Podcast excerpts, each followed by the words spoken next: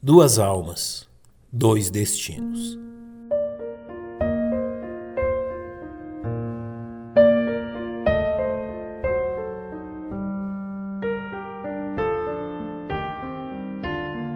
É bem conhecida dos leitores bíblicos a narrativa empreendida pelo evangelista Marcos, no nono capítulo de seu evangelho, ao tratar do encontro de Jesus com um homem que se fazia acompanhar de seu filho atormentado pela possessão demoníaca de seu corpo.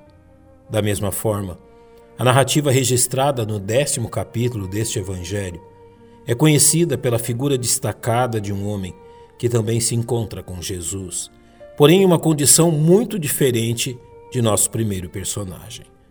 Temos diante de nós dois homens, os quais provaram de destinos absolutamente diferentes, cujas razões faremos bem examinar.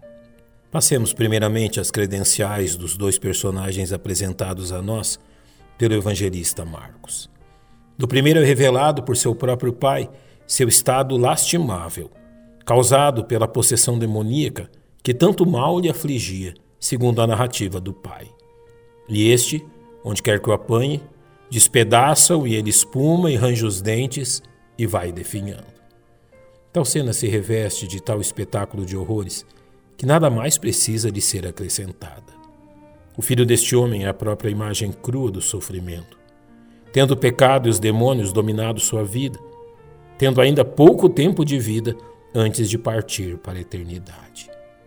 Já o segundo homem, nos apresentado pelo evangelista, nos parece ser alguém disposto e sincero, pronto a tornar-se um fervoroso discípulo de Jesus. Fato reconhecido pela forma como Marcos registra seu encontro com o Mestre. E pondo-se a caminho, correu para ele um homem, o qual se ajoelhou diante dele. Seu diálogo com Jesus revela-nos um homem profundamente religioso, algo visível pela forma como respondeu à indagação do Senhor. Tu sabes os mandamentos: não adulterarás, não matarás, não furtarás, não dirás falso testemunho, não defraudarás alguém. Honra teu pai e a tua mãe.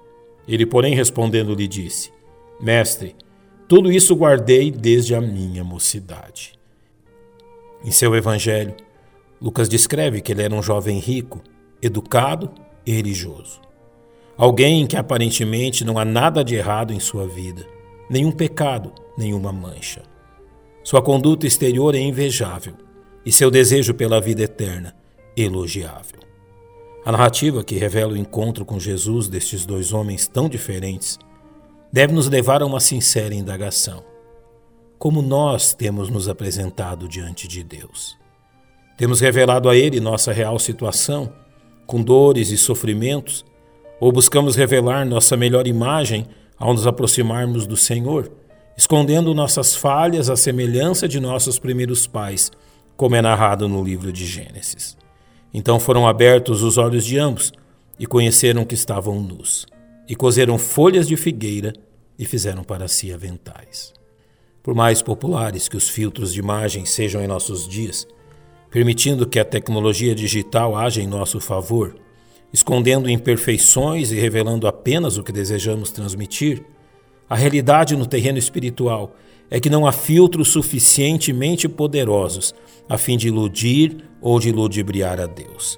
Fato que nos é revelado pelo autor da Epístola aos Hebreus a nos dizer: E não há criatura alguma encoberta diante dele. Antes, todas as coisas estão nuas e patentes aos olhos daquele com quem temos que tratar. Saiba disso. Não há como iludir ao Senhor.